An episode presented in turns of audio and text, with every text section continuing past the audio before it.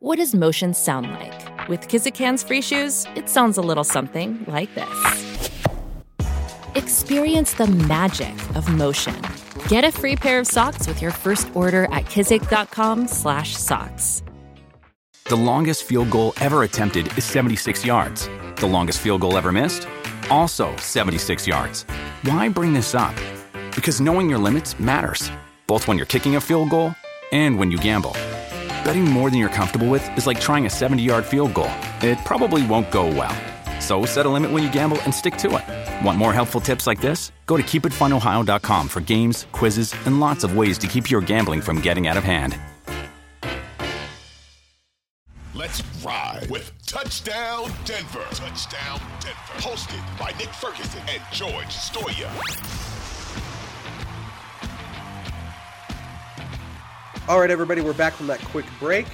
Uh, and Nick, there was a video, and you and I talked a lot about Pat Surtain uh, and the play at the end of the game. And, and for those that haven't checked out Nick's Twitter, he did a great breakdown of the play, uh, why it happened, uh, where Surtain can maybe learn from that play, um, you know, there in overtime that ended up being the game winner. But Nick, I don't know if you saw the video of Davante Adams after the game on the field uh, yelling into the camera, uh, he's too young, he's not there yet, talking about Pat Surtain. Oh yeah, um, uh, which I thought was uh, and some some good smack talk. I felt like old Broncos Raiders. I know the Broncos and Raiders are uh, you know not um, you know as good as they used to be when the rivalry was really at its peak, but it feels like uh, Davante Adams and Pat Surtain could maybe spark a, a new rivalry there between the two teams. You know what? Uh, to be totally honest, yes, um, I did see the, the, the video and him yelling into uh, of the camera, and uh, for me, it was one of those things where I, I knew Davante had that in him. We know just just just knowing how he is, uh, and it's not that he's an arrogant guy. He's very confident. And let's go back to the first game where these two teams faced off in uh, Las Vegas. Davante Adams didn't have one of those Davante Adams types of games, and he heard all the noise about how great Patrick Surtain was and how he shut him down. Truth be told, that's exactly what happened. He didn't have a great game against Pat Surtain, even though he had uh, you know some yards in that game, but it wasn't the Davante Adams game like we saw on Sunday. So with the game on the line, Pat Surtain in coverage, you make that walk off touchdowns. Absolutely, especially for a team that was two and six coming into the game on Sunday, and they beat their division rival twice with Josh McDaniels as a, as their head coach. Of course, he was going to say something about it, but you alluded to something that's real, really important. When we look at this rival, right, a rivalry, you know, it hasn't really lived up to those expectations. This could have been the play that lights the flame that reignites that rivalry between the two teams. And knowing as though uh, Davante Adams has a long contract with the Raiders, and Pat Surtain is in the second year, and he's not going anywhere. We're going to see more of this battle. And knowing Patrick Surtain the way I know him, but more importantly, knowing his dad the way I know him, he's a little pissed off. He was a little emotional after the game because, you know, that play was on him. But at the same time, this is a kid that is going to raise and elevate his level of play. And look, that play, George, would have got me. It would have got Champ Bailey because it was the perfect adjustment. If you go back to the second half of the Broncos game, the Raiders ran the same formation, same play. Kareem Jackson came down on the opposite side, right? But Kareem underplayed the ball. And that's the play where Davante caught the ball and fell on the ground and should have gained more yards. They came right back to it. And I knew what, what Pat Surtain was trying to do. He was trying to beat Adams on a deep over route. Then he just anticipated wrong, and it ended up being a touchdown. But at, at the sake of saying, you know, wanting to see more of this battle between these two guys, that play, those comments have only ignited the flame inside of PS2 and rejuvenated this rivalry between the Broncos and the Raiders. What say you? Yeah, no, I think 100%. And those are two those are two guys I mean, come on. Davante Adams is probably the best wide receiver in the NFL.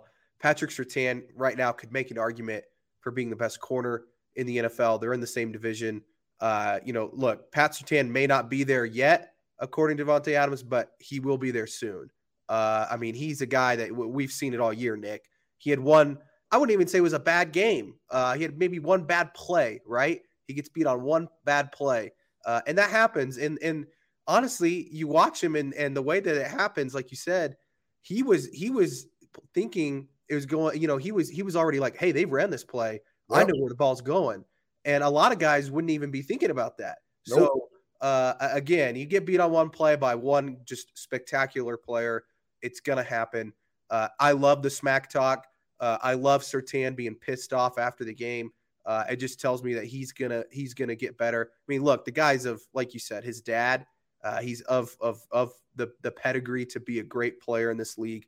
Went to Alabama. I mean, he's played at the highest levels. Pat Surtain's going to be just fine.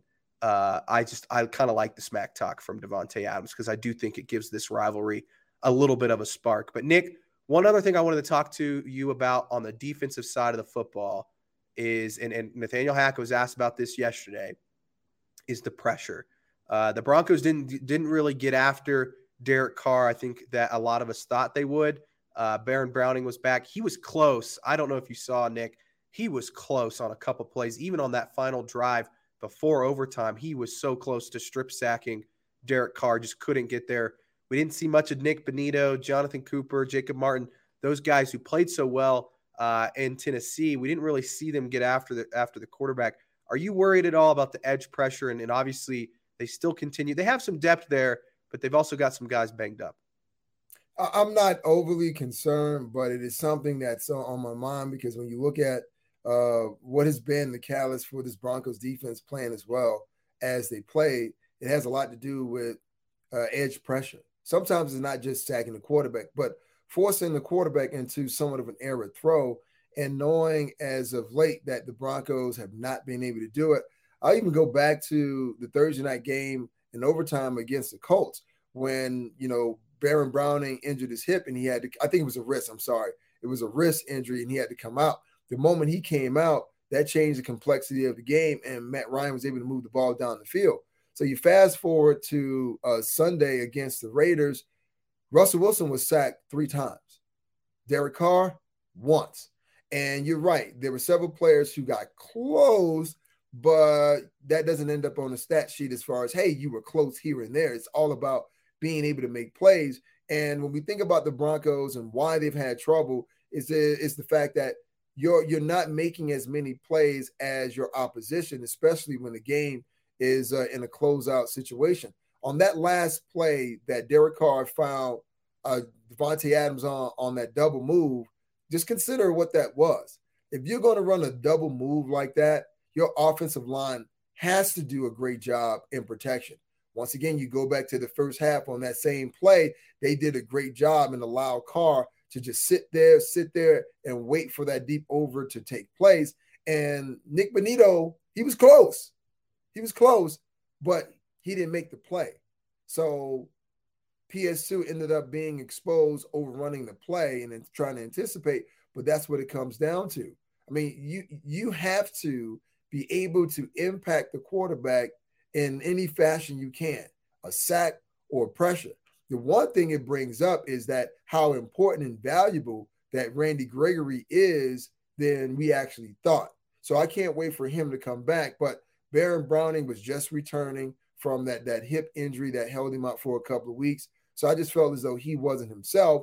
But I'm sure this week against Carolina, I anticipate or expect for this edge pressure to be a little more than what they were on Sunday. When you need mealtime inspiration, it's worth shopping Kroger, where you'll find over 30,000 mouth-watering choices that excite your inner foodie. And no matter what tasty choice you make, you'll enjoy our everyday low prices, plus extra ways to save, like digital coupons worth over $600 each week. You can also save up to $1 off per gallon at the pump with fuel points. More savings and more inspiring flavors make shopping Kroger worth it every time. Kroger, fresh for everyone. Fuel restrictions apply. Yeah, and Hackett said uh, Gregory's day to day, so maybe they get him back this week. Uh, like you said, Baron Browning coming off the hip injury. He was close a couple times. Uh, he did have a really nice tackle for loss in the game. The, the only sack, though, Nick, uh, came from Josey Jewell, which just tells you that the only time they were able to really get any real pressure on Carr was when they brought an extra guy, uh, obviously off the edge or, or up the middle, whatever it was. I can't remember, but there wasn't a whole lot of winning your one on one battles on the edge there. Uh, and that's what you need from those guys. But here's Nathaniel Hackett uh, on DenverBroncos.com talking about uh, the concern of the edge pressure. Uh, I mean, when it comes to the pass rush, we obviously, you know, we have to do better. Uh, and that starts with the coaches and then the players and everybody. We got to get to the quarterback. We're always trying to find ways for that. I thought there were some really good pass situations that we did get some pressure on him. We, uh, Alex got that one sack. We backed him up, and then uh, I know uh, Josey had one, and uh, that's something we're always looking to try to generate pressure on the quarterback. I'm looking at the stats from the game here, Nick, and he mentioned Alex Singleton. And I remember Alex Singleton having a sack, but why is he not listed on the stat sheet as a sack? You know? I, I, don't know. Sometimes uh, that you know the statistician probably gets things uh, incorrect. But we saw the what the Raiders were doing to the Broncos, knowing as though the offensive line wasn't uh, hadn't shown that they can pick up certain uh, stunts. They kept sending uh, Denzel Perryman, and I think he had two or three quarterback hits on on Russell, and and it just seemed as though those gaps, those A gaps, were just wide open. So hopefully the Broncos can fix that you would like to see Ejiro Evero go to that, but I understood what he was trying to uh, do as far as keep his linebackers uh, uh, back. But once again, I'll, I'll say this, man. I, am still uh, proud of what Josey Jewell is putting on tape and what Alex Singleton is putting on tape as well. There were two plays that, you know, one for each guy that you would like to take back. But at the same time, man, I mean, a game doesn't come down to one single play or one single player because there's 60 minutes and it's a, it's a team game. So I hope this loss burns in their mind. And because it was a division rival, and I know they lost, you know, to the Tennessee Titans last week, but hopefully burns uh, in their mind and get them fired up to uh, face a Carolina Panthers team that's uh, having their issues themselves and try to get a victory. Eh, Nick, you brought up a point I wanted to ask you about. Is is the game the game plan, the defensive game plan? Uh, it felt like it was a little bit different than the last time they played the Raiders uh, in terms of what they were doing on, on, on a few things.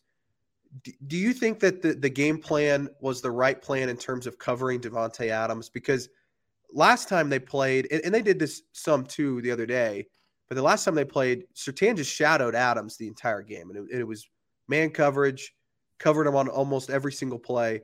Uh, this time around, it didn't seem that way. I mean, and the Raiders did some things – to combat that. They moved him in the slot. They motioned him a bunch. Uh, did you did you like the game plan that they had defensively for this game?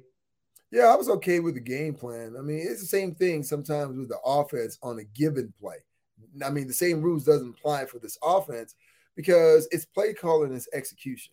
And what we've seen this season is a breakdown of one or two of those things with uh, the offense. But on defense, I, I love the game plan, but it came down to execution right?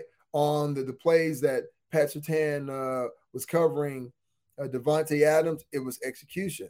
You know, Kareem Jackson wasn't where he needed to be, ended up in a touchdown, right? Pat Surtain trying to make a play. The Raiders made a better play, got him on that one, execution.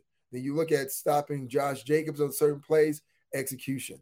You're talking about not winning your one on one battles on that last play in overtime, but throughout the entire game, that's execution, right? So sometimes it comes down to the players and execution, but that rule only applies to the defense side of the ball, not so much uh, the offense. So hopefully uh, these guys get a chance to uh, have looked over the film and saw where they could have been better and could have won on certain plays and just try to do that this week against Carolina. Well, yeah, and one guy I wanted to point out, Nick, that I, I think is actually playing really good on the defensive side uh, and maybe we don't talk about him enough, is Damarri Mathis. Uh, I don't know if you saw that from him as well on Sunday.